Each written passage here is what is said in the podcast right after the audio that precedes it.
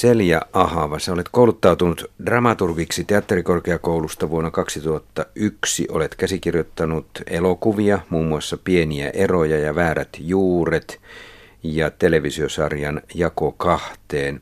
Lisäksi radioteatterille olet tehnyt kuunnelman Pakkovaellus, ohjasitkin sen itse. Ja sitten sä oot tehnyt tällaisia tekstin, tilan ja performanssin välimaastossa liikkuvia teoksia. Ää, siis et ole hypännyt heti alkujaan kirjailijaksi, vaan sinun kirjoittamisesi on mennyt alussa vähän toiseen suuntaan.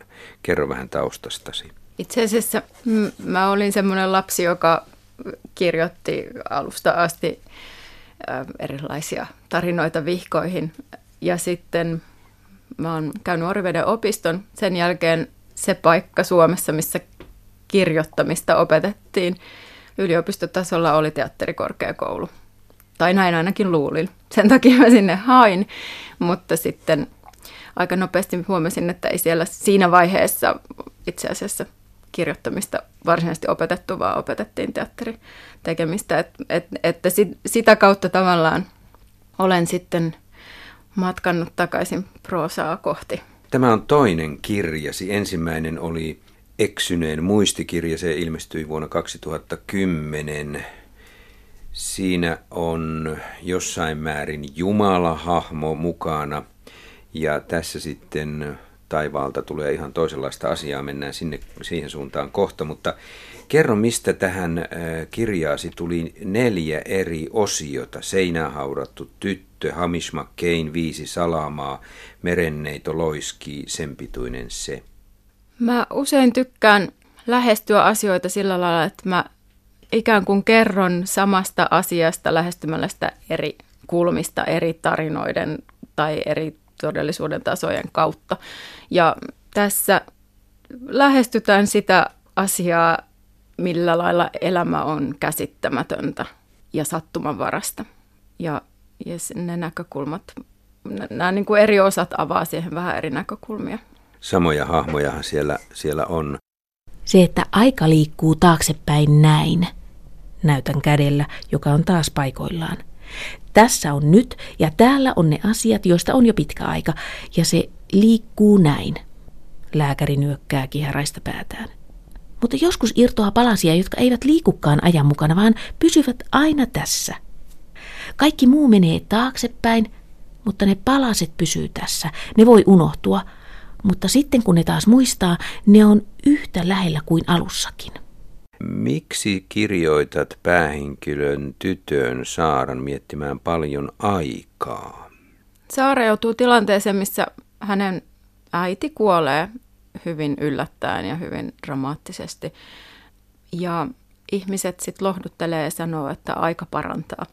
Ja Saara ymmärtää, että se tarkoittaa, ajan parantaminen tarkoittaa sitä, että tapahtumat siirtyy menneeseen, eli että ne muistaa huonommin.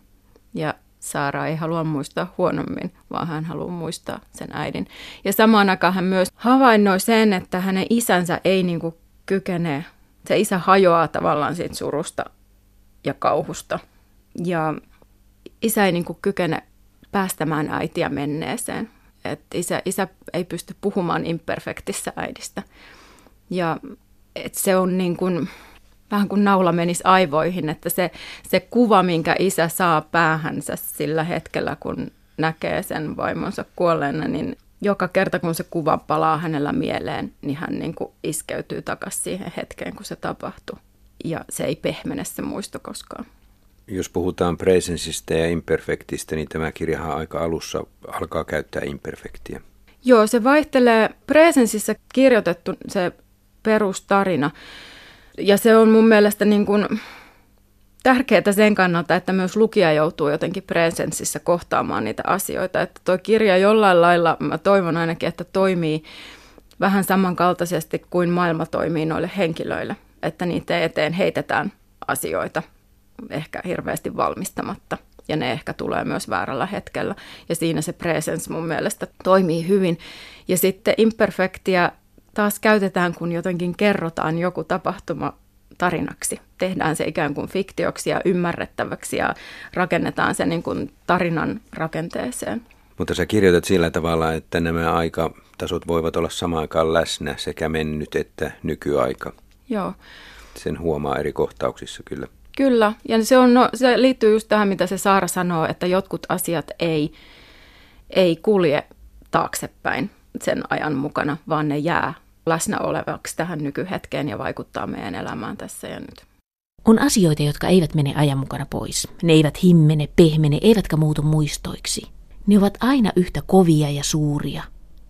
Ne seisovat kuin patsas ihmisen mahassa ja rinnassa ja kumisevat siellä. Ne voivat unohtua, mutta kun ne palavat mieleen, ne ovat aina nyt ja aina yhtä isoja, niin kuin ne olisivat juuri tapahtumassa. Kerrota Selja Ahava tässä ihan aluksi kuuntelijoille nämä päähahmot, siis äiti Hannele, isä Pekka, tytär Saara ja täti Annu.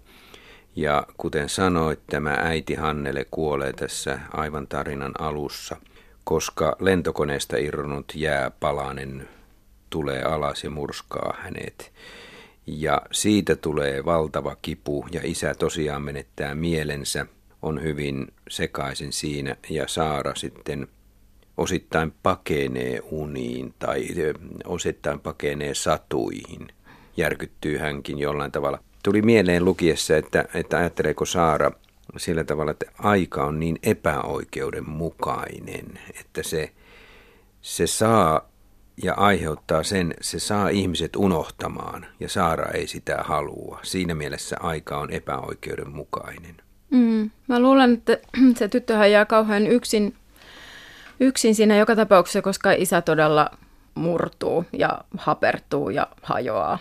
Ja sitten Saara jää jotenkin sen surunsa kanssa aika yksin. Ja sitten kun parin vuoden päästä se isä sieltä jotenkin palaa eloon ja päättää, että muutetaan takaisin siihen omaan kotitaloon ja rupeaa rakentamaan patiota ja kaikki onkin taas jengoilla, niin se on tietynlainen niin kuin hylkäämisen hetki sille Saaralle, joka on jäänyt sen äitinsä menetyksen kanssa niin kuin jäänyt sinne seinän sisään, mm. niin, kuin, niin kuin hän sitä sanoo. Niin, seinään haudattu tyttö tai seinään haudattu ihminen, jonka muuten teet mielenkiintoisesti sillä tavalla tässä, että Saara piirretään muistaakseni tussilla siihen seinään hänen ympärysviivansa, eikä sillä tavalla, kuten minä olen tehnyt lapsieni kanssa, että piirrän aina sen pituusviivan siihen seinään, mutta sinä laitatkin koko ympäryksen siihen. Ja minä menin seisomaan siihen, missä lipasto oli ollut ennen. Äiti otti taskustaan paksun tussin ja veti pääni yläpuolelle viivan kohtaan, johon päälakeni ylettyi. Se kirjoitti viereen 12.5.2007. Pysy vielä siinä, sanoi äiti, ihan paikallaan. Äiti alkoi piirtää viivaa minun ympärilleni. Se aloitti olkapäästä, veti pitkin käsivartta alas, kutitti sormien välissä, kurvasi kainaloon kylkeä alas ja lattiaan asti. Sitten toista puolta ylös. Tussi haisi. Se oli spriitussi. Niihin eivät lapset saa koskea, koska ne eivät lähde ikinä pois. Tai lapsi. Minä olen ainoa lapsi. Lopuksi äiti piirsi hiustenikin ympäri. Kaksi lettiä ja pampulat. Hmm, äm, joo, heillä on remonttipäivä kotona ja laitetaan uudet seinäpaneelit ja isä ja äiti keksii piirtää Saaran ääriviivat sinne seinään. Ja sitten se tyttö hyppää sieltä itse ulos niin kuin Peter Pan, että se var, varjo jää sinne seinään, niin siihen kirjoitetaan päivämäärä ja sitten se paneloidaan päälle ja sen jälkeen Saara aina niin kuin tietää, että siellä paneelin sisällä on hymyilevä tyttö. Mm-hmm. Tämä äärivirmojen piirtäminen toistuu siellä aika monessa jutussa isän ääriviivat hajoaa, kun se alkaa surra. Se kadottaa jalkansa, sen jalat, se niin kuin tunto menee, sen oma ruumiin kuva hajoaa. Ja Saara piirtelee omia käsiensä ääriviivoja ja yrittää jotenkin sillä lailla olla, olla läsnä, niin mä sen ajattelen. Ja sitten siellä on nämä Herkule Puoroa viittaukset ja tämmöiset niin kuin rikosmysteeriviittaukset, missä myös ruumis piirretään viivana maahan. Ja Saara sanoikin, että kuolema on jotenkin helpompi käsittää, kun se on viiva maassa ja kun sillä on kyynärtaive ja jalat ja sitten se ruumis kannetaan pois ja se näkyy konkreettisesti siinä lattiassa, että mikä lähti pois. siitä äidistähän jää myös jälki sinne pihalle, kun todella se jääkokkare hänen päähänsä iskeytyy, niin sielläkin on jälki maassa. Tosin isä kieltää siinä tilanteessa Saaraa, että Saara ei näe enää mm. äitiään siinä maassa. Kyllä, isä ottaa niin kuin sen näyn itselleen ja suojelee sitä tytärtään siltä, siltä näyltä ja kärsii sitten sen, sen seuraukset. Mutta kyllä mä jotenkin näen, että se Saara kun hahmottaakseen sitä, mitä on tapahtunut, niin hänelle niin kuin se ratkaisuyritys on se, että hän yrittää tehdä tapahtuneen jotenkin tarinaksi ja ymmärtää, että mikä tämä tapahtuma oli ja miksi sen piti olla tässä tarinassa tässä kohtaa. Koska se tarina, mitä hän oli vanhemmistaan kertonut ja mitä vanhemmat itse itsestään kertoivat, hänen äitinsä oli tarinan kertoja monella tapaa, niin sen tarinan kannalta tämä kuolema tuli väärää aikaa. Niin kuin se useimmiten tulee. Niin kuin useimmiten kuolema tulee väärään aikaan ja me voidaan yrittää niin kuin ajatella että, tai selittää itsellemme, että oli hyvä, että hän meni nyt pois ja tai hän ansaitsi tulla kuolleeksi tai mitä vaan, mutta eihän se näin ole ihmiset tarvitsevat erilaisille tarinoille päätöksen, surullisen tai jonkinlaisen päätöksen, joka sulkee sen asian heidän mielestään jollain tavalla pois. Jotkut sanovat, että kun ihminen kuolee, niin vuoden ajan se ihminen ainakin, jos tämä on ollut läheinen, elää muistoissa ja unissa, ja sitten tulee se päätöspäivä, jolloin tämä ihminen muistoistakin alkaa häipyä. Tässä Saara yrittää päättää tarinoita ja tätä isoa surutarinaa, mutta hän toistaa siellä, että meidän perheessämme ei osata kertoa tarinan loppua, tai jotenkin tällä tavalla mm. se sisältö oli, paitsi sitten ihan viimeinen lause. Sen pituinen se. Silloin se tarina mm. päättyy.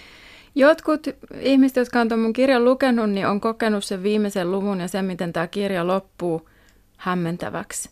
Ja ja mä oon jollain lailla ihan tyytyväinen siitä reaktiosta, koska jos on kyse niin paljon siitä, että miten minä ratkaisen tämän asian, että kun tapahtuu jotain, mikä on käsittämätöntä, ja mitä mä en saa näihin raameihin mahtumaan, mitä mä oon elämällä ajatellut olevan, niin miten mä sitten sen tarinan lopetan tai itselleni suljen, että mä voin mennä eteenpäin. Niin tämä kirja loppuu väärällä hetkellä ja väärällä, mm. väärällä tavalla ja se on vaan ikään kuin kirjallinen heijastuma mun mielestä sille, mitä se kirja käsittelee.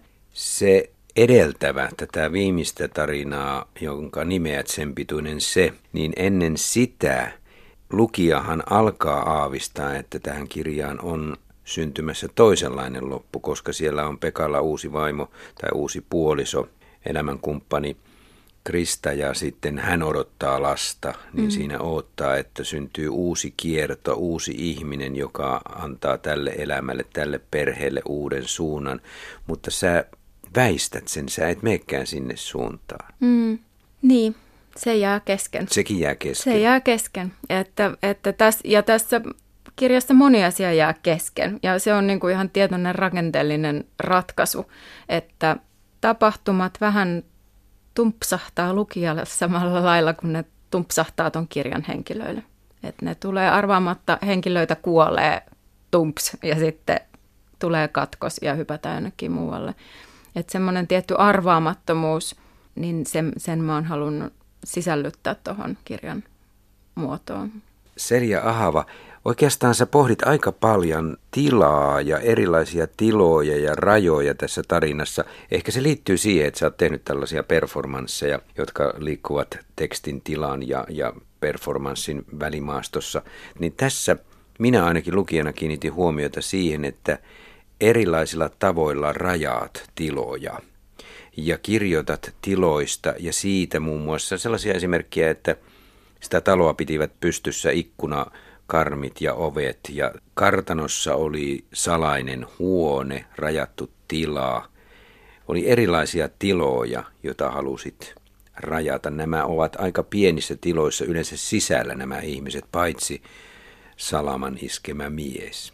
Ehkä se meri ja taivas, jotka siellä aukeaa rajattomana, niin, niin on juuri vastapainoja näille sisätiloille, joilla on rajat. Ja kyllä mä koen, että talo on hyvinkin konkreettinen yritys jotenkin hallita elämää ja jotenkin tuttu tunne varmaan monelle omakotitaloasujalle, että siihen ahdistukseen siitä, että onko tämä talo kunnossa ja vuotaako katto vai tuleeko radon säteilyä tai onko täällä nyt jossain vesivahinko, niin se, se, siihen ahdistukseen jotenkin resonoi paljon isommat ahdistukset siitä, että missä määrin mä pystyn kontrolloimaan elämää tai pitämään perheeni turvassa. Ja varsinkin Saaran isälle tämä on niin kuin, talosta stressaaminen on niin kuin tapa stressata elämän hallitsemattomuutta. Ja siellä on tosissaan paljon näitä seiniä ja mm, rajoja ja ääriviivoja. Ja sitten tarina on mun mielestä myös hirveän merkittävä tapa rajata tapahtumia ja määritellä sitä, että mikä oli olennaista ja mikä ei. Ja tässä ehkä näkyy se mun dramaturgitausta. Toi kirja alkaa Aristoteleen sitaatilla siitä, että mikä on juonen alku ja mitä siinä tapahtuu, mitä keskikohdassa tapahtuu ja mitä lopussa tapahtuu. Se on niin selkeä, puhdas ja jotenkin simppeli että, ja niin mahdoton. Että mä, kun, ehkä se, että mä oon ylipäätään kiinnostunut alun perin nykytaiteesta ja nykyesitystaiteesta ja kokenut teatterin jotenkin etäisenä johtuu just siitä, että kun ha, jos haetaan tämmöistä niin juonikeskeistä päähenkilövetosta tarinaa, että on niin kuin alussa asetetaan yksi ongelma ja sitten se tarina on se, että se yksi ongelma ratkaistaan ja se loppuu, kun se ratkaisu tulee. Niin kuin tämä Herkule Puoron kaari jotenkin aina. Että ei jää mitään ylimääräistä sen ulkopuolelle.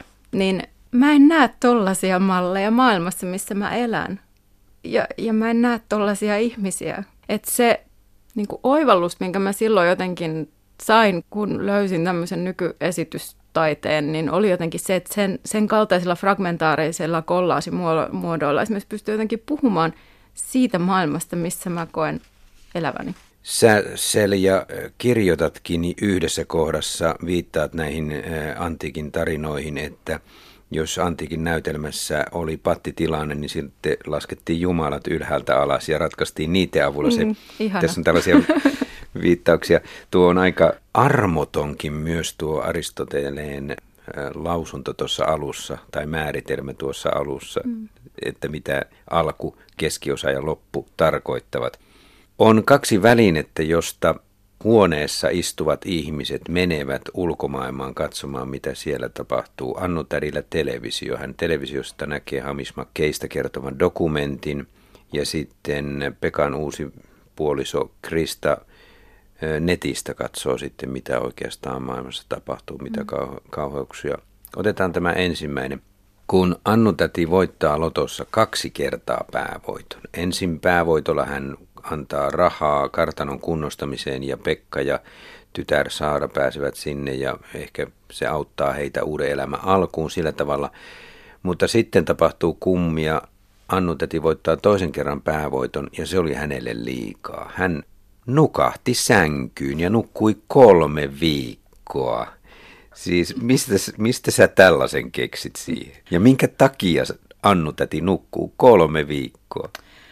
Oi, mä, mä usein kirjoitan ihmisistä, jotka nukahtaa pitkäksi aikaa. Siis se on oikeasti tosi toistuva elementti.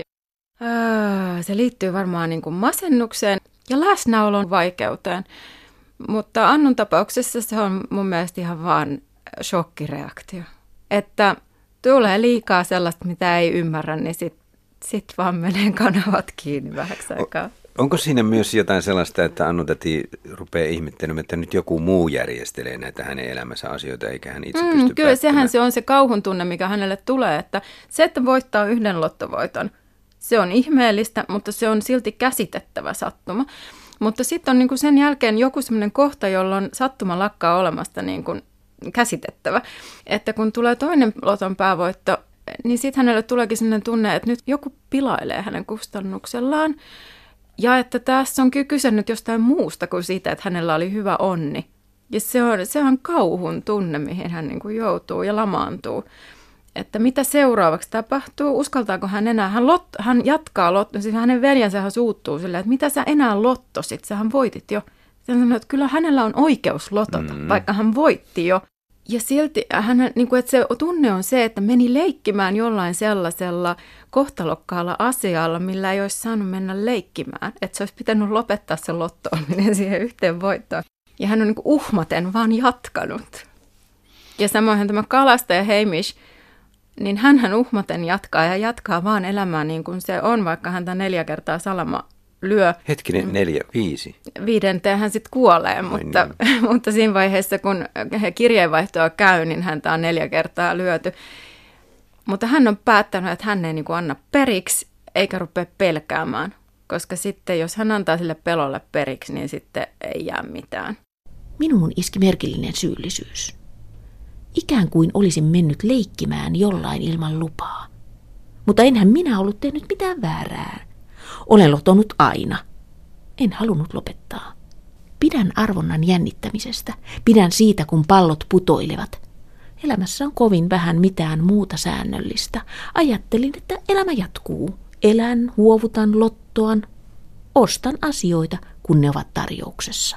Sinä kirjoitat aika traagisista, surullisista tapahtumista, mutta sitten tämä on täynnä tällaista komiikkaa, sellaista mustaa naurua. Siis se kohta, kun mä luin salamoista, jotka toistuvasti iskivät Hamish McKayhin, niin mua rupesi naurattamaan, vaikka mies joutui kokemaan todella pahoja asioita. Siinä vaiheessa kun Salama oli jo toisen tai kolmannen kerran kai iskinyt häneen, niin kyläläiset ryhtyivät karttamaan häntä ja kukaan mm. ei uskaltanut olla hänen lähelläänkään. Ja sitten hän rupesi ukon ilmalla aina pakenemaan pois kotoaan, ettei vaimolle kävisi vaan mitenkään. Siis minua nauratti, kun mä luin tästä sankarista. Mm. On, joo, kun hän astuu kyläkauppaan, niin kaikki ihmiset joo. sisällä vilkaisee taivasta, että mikä on pilvisyystilanne. Monet uskovat, että olen kirottu, tai että Jumala koettelee minua kuin vanhan testamentin Jobia – Kuulemma kylällä kerrotaan sellaista tarinaa, että kolmannen salamaniskun alla juoksin rannasta kotiin, koska ukkospilvi seurasi minua ja halusin säästää uuden veneeni tuholta. Tein kuulemma käännöksiä ja yritin harhauttaa pilveä, mutta se vain seurasi perässä. Kun se sitten lopulta iski, naapurin hevonen pillastui, mursi lonkkansa ja se jouduttiin ampumaan. Sä laitat sitten Annu Tärin kirjoittamaan tälle Hamishille, koska hän näkee tosiaan televisiosta dokumentin tästä Hamishista, niin näistä kirjeistä tulee sellainen mielikuva, että he molemmat kokevat, että he ovat jääneet oma elämänsä vangeiksi tai kohtalon sattumien vangeiksi. Kyllä, siellä on joku niin kuin yhteinen jaettu piste, vaikka toinen on ikään kuin jumissa tällaisessa positiivisessa kierteessä ja toinen on jumissa ikään kuin negatiivisessa kohtalosta, niin he kumpikin allekirjoittaa sen, että tässä on jotain yhtäläistä tässä meidän tilanteessa.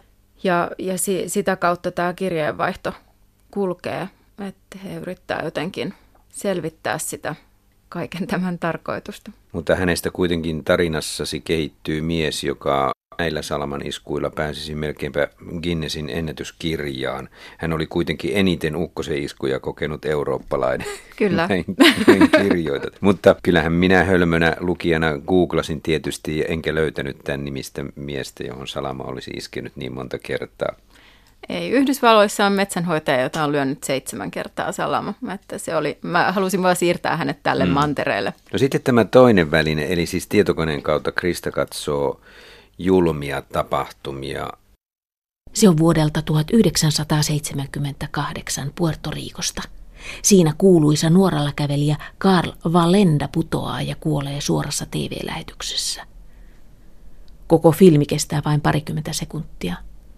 Mutta siinä on jotain niin kiehtovaa, että olen katsonut sen uudestaan ja uudestaan netissä. Siellä on vanhahko mies, nuoralla kävelijä, joka putoaa kuolemaansa. Sitten siellä on ISIS-terroristijärjestön tuntuisia teloituksia.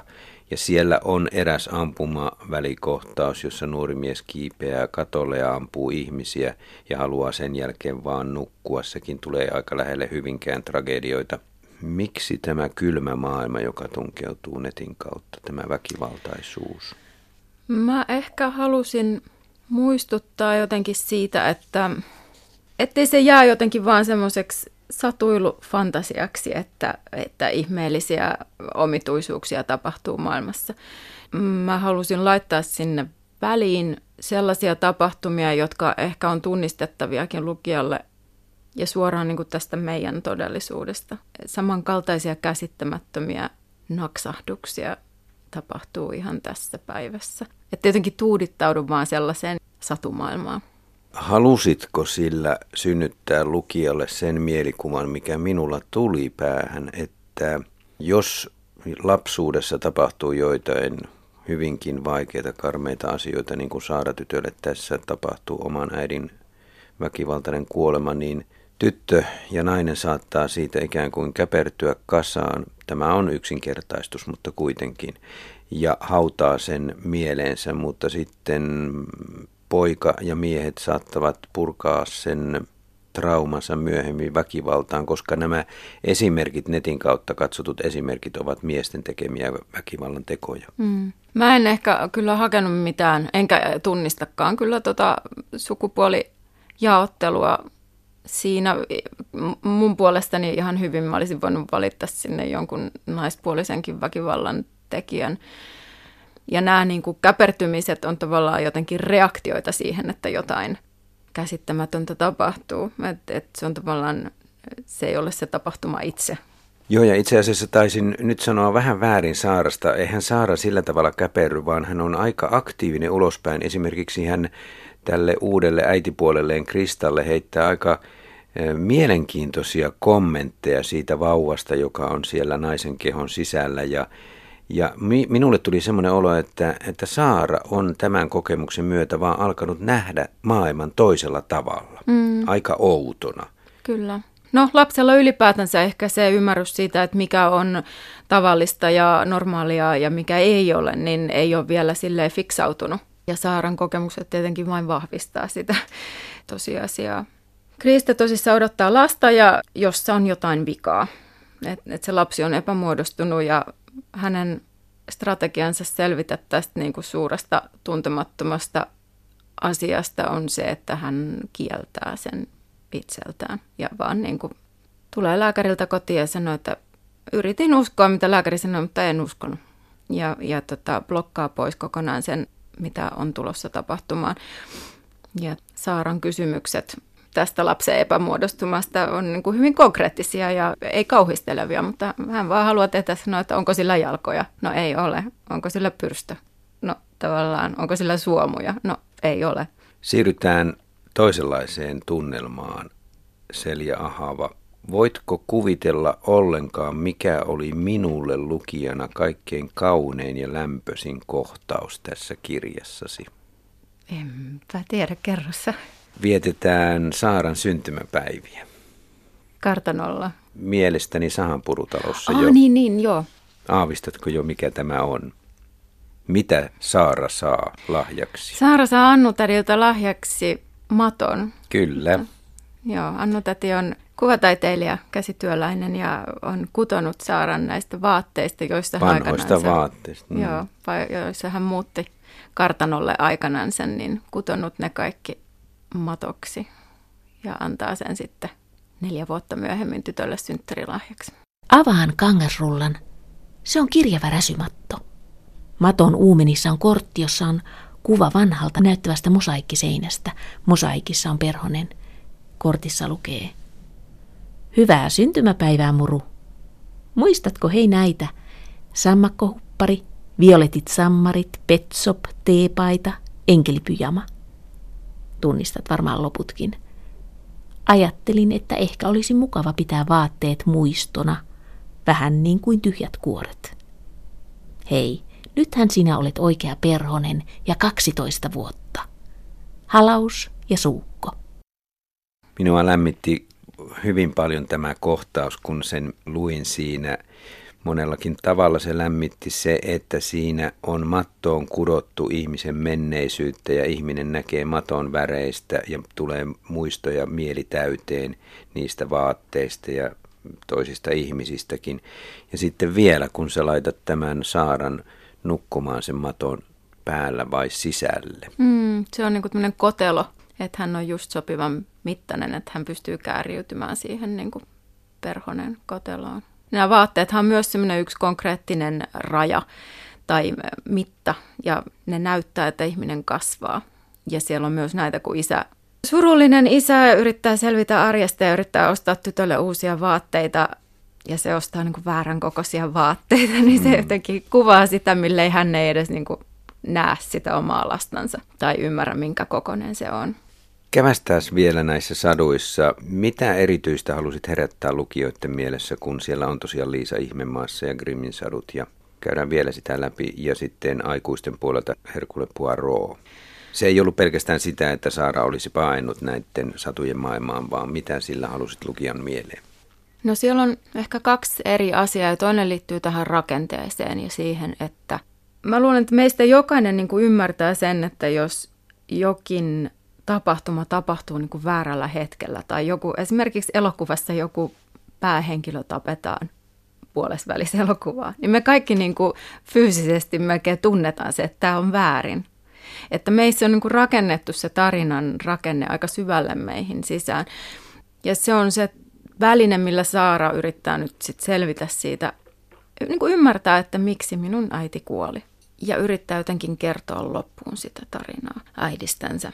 Et se on, se on niin kuin yksi puoli tästä tarinoiden käyttämisestä. Ja sitten toinen puoli oli jotenkin se, että mä aika varhaisessa vaiheessa jo, kun mä hahmottelin tuota kirjaa, niin kiinnostuin perinteisistä Krimmin saduista esimerkiksi ja siitä väkivallasta, mitä niissä on, ja siitä tavasta, millä ruumista silvotaan tai leikellään tai siitä irrotetaan palasia ja veistetään kantapäätä pienemmäksi. Ja siihen liittyy mun mielestä jotain samaa kuin semmoisen niin kasvamisen käsittelemiseen tai että et usein ne on jotenkin tämmöisiä, että leikataan niin kuin liian isoja ulokkeita pois tai jotain näin. Ja se jotenkin sopi mun mielestä tuohon maailmaan miss, tai tuohon ikään, missä kasvetaan niin kuin lapsesta teini-ikäiseksi. Osittain halutaan pysyä lapsena ja osiltain on hirveä innostus siihen aikuisten maailmaan. Hmm. Tämä liittyy siihen, että tässä on sillä tavalla, sä, sä olet kirjoittanut tämän, että todella liikkuu unisen maailman ja niin sanotun todellisen maailman välimaastossa, että lukija ei aina välttämättä tiedä, että voiko noin tapahtua, mutta niin vaan sinun tarinassasi tapahtuu, että seinästä alkaa kasvaa omenapuu. Ja kuitenkin se tuntuu jollain tavalla uskottavalta. Mä en tiedä, miten sä sen teet. Mä yritin miettiä sitä, että, että tuleeko se siitä, että sä kirjoitat niin runollisesti ja sitten tämä kaikesta mielikuvitteellisuudesta huolimatta tai ehkä juuri sen takia on uskottava, että tämä on niin mielikuvituksellinen, että lukija menee vaan sinne sun kielellä luotuun maailmaan. Et ehkä se tulee kielen kautta. Kyllä mä, mä luulen kanssa, että se, koska se kielihän on hyvin jotenkin silleen mutkatonta ja ei hämmästelevää. Mutta mä niin kuin myös jotenkin, mä en itse tässä niin sanotussa realistimaailmassakaan niin osaa vetää mitään kauhean tiukkaa rajaa sille fantasian ja realismin välille, koska maailmahan on aika fantastinen. Että niin kuin siinä mun esikoisromaanissa Valas ui keskellä Lontoota, mikä on ihan fantastinen tapahtuma, mutta se on myös todellinen tapahtuma. Ja tuossa kirjassa on, mä oon siis kerännyt näitä erilaisia tavallaan anekdootteja, pikkutapahtumia, niin kuin käsittämättömistä tapahtumista tyyliin, että ihminen nukkuu makuuhuoneessaan ja sitten lattia aukeaa sen makuuhuoneen alta ja se tippuu 10 metriä syvään kuoppaan eikä ikinä löydy enää. Niin tämä oli vain pieni lehtiuutinen Hesarissa. Ja ne niin kuin, mä jotenkin saan lohtua siitä valtavasti, että elämä ei ole hallinnassa eikä ymmärrettävissä. Ja tuollaiset pienet tapahtumat, jotka jotenkin todistaa siitä, että on kyse jostain isommasta ja oudommasta, niin palaa mulla niin kuin uskoa. Monen tuntema muusikko, säveltäjä Harry Nilsson. Hänestä kerrotaan, että kun hänen hautajaisensa olivat, niin alueella oli maanjäristys ja maahan repesi aukko, jonne se arkku putosi. ja tämä on kuulemma tosi juttu. Joo. Tämä liittyy tähän sinun kummaan maailmaan. Toinen arvotus, Selja Ahava, Voitko kuvitella arvata, mikä kuka kuvataiteilija tulee mieleen kirjastasi tästä tarinasta? Olisiko Chagall? Aivan, kyllä. Chagall tuli heti lukiessa mieleen kaikki ne kuvat, jopa värit, Joo. se värimaailma. Joo. Ja sitten se todellisen epätodellisen sekoitus, ilmassa lentävät ihmiset ja kaikki se. Ja kuten sanoin sinulle aikaisemmin, ranskalaiskirjailija, surrealistikirjailija Boris Vian päivien kuohukirjallaan tulee vahvasti mieleen. Nämä ovat kohtuullisen isoja vertauskuvia sinuun, että voit eh, olla ilmeisen hyvilläsi kyllä tässä. Kun tässä kirjan alussa Hannele äiti kuolee ja tuska jää Saralle ja sitten isä Pekalle, niin onko tämä tarina siitä, miten pahasti ihminen voi jäädä oman tuskansa sisään? En mä koe, että heistä kumpikaan lopulta sinne sisään jäisi, vaan, vaan kyllä ne jonkinlaisen ratkaisun itsellensä kirjoittavat kumpikin omalla tavallaan ja menevät eteenpäin. Kaikki muu menee taaksepäin, mutta ne palaset pysyy tässä. Ne voi unohtua, mutta sitten kun ne taas muistaa, ne on yhtä lähellä kuin alussakin. Kun hänen äitinsä kuolee ja ihmiset toistelee, että no aika parantaa, ja hän ymmärtää sen niin kuin tarkoittavan sitä, että, että muistaa huonommin. Että se ei ole näin kivuliasta, kun muistaa huonommin, mutta kun hän ei halua muistaa äitiä huonommin, kun hän haluaa muistaa äidin sellaisena kuin se oli. Ja hän yrittää sitten ikään kuin aktiivisesti muistella niitä äidin palasia, jotta ne pysyisi läsnä. Samaan aikaan hän myös huomaa, että jotkut tarpeeksi kipeät asiat ei niin kuin, ne irtautuu tästä ajan jatkumosta ja jää tähän. Ne on niin kuin jonkinlaisia traumoja tai niin suuria hetkiä ja niihin liittyvä tunne on niin iso, että ne, ne aktivoituu aina ikään kuin presence-muodossa, kun ne palaa mieleen. Ne ei niin kuin himmene eikä jotenkin haalistu. No eikö ihmisillä tavallaan olekin käytössä vain kaksi aikamuotoa, tämä nykyisyys, jossa me elämme ja havainnot tästä ajasta ja sitten muistot menneisyydestä. Me toki voimme kuvitella eteenpäin tulevaisuuttamme, mutta se on hyvin epämääräistä. Sen sijaan muistot voivat olla hyvinkin teräviä. Mm, ja ne voi olla myös hyvin läsnä tässä hetkessä. Että menneet tapahtumat jää tien varteen vähän niin kuin elokuvissa. Se kuoleva ihminen jää sinne vilkuttamaan ja kuva muuttuu mustavalkoiseksi. Sitten ajetaan eteenpäin ja se pienenee ja pienenee se mennyt ihminen. Mutta jotkut sitten lähteekin leijumaan sieltä. Tulee perässä, niin kuin Saaran äiti sitten palaa yhtäkkiä pimeydestä neljän vuoden päässä kummituksena takaisin.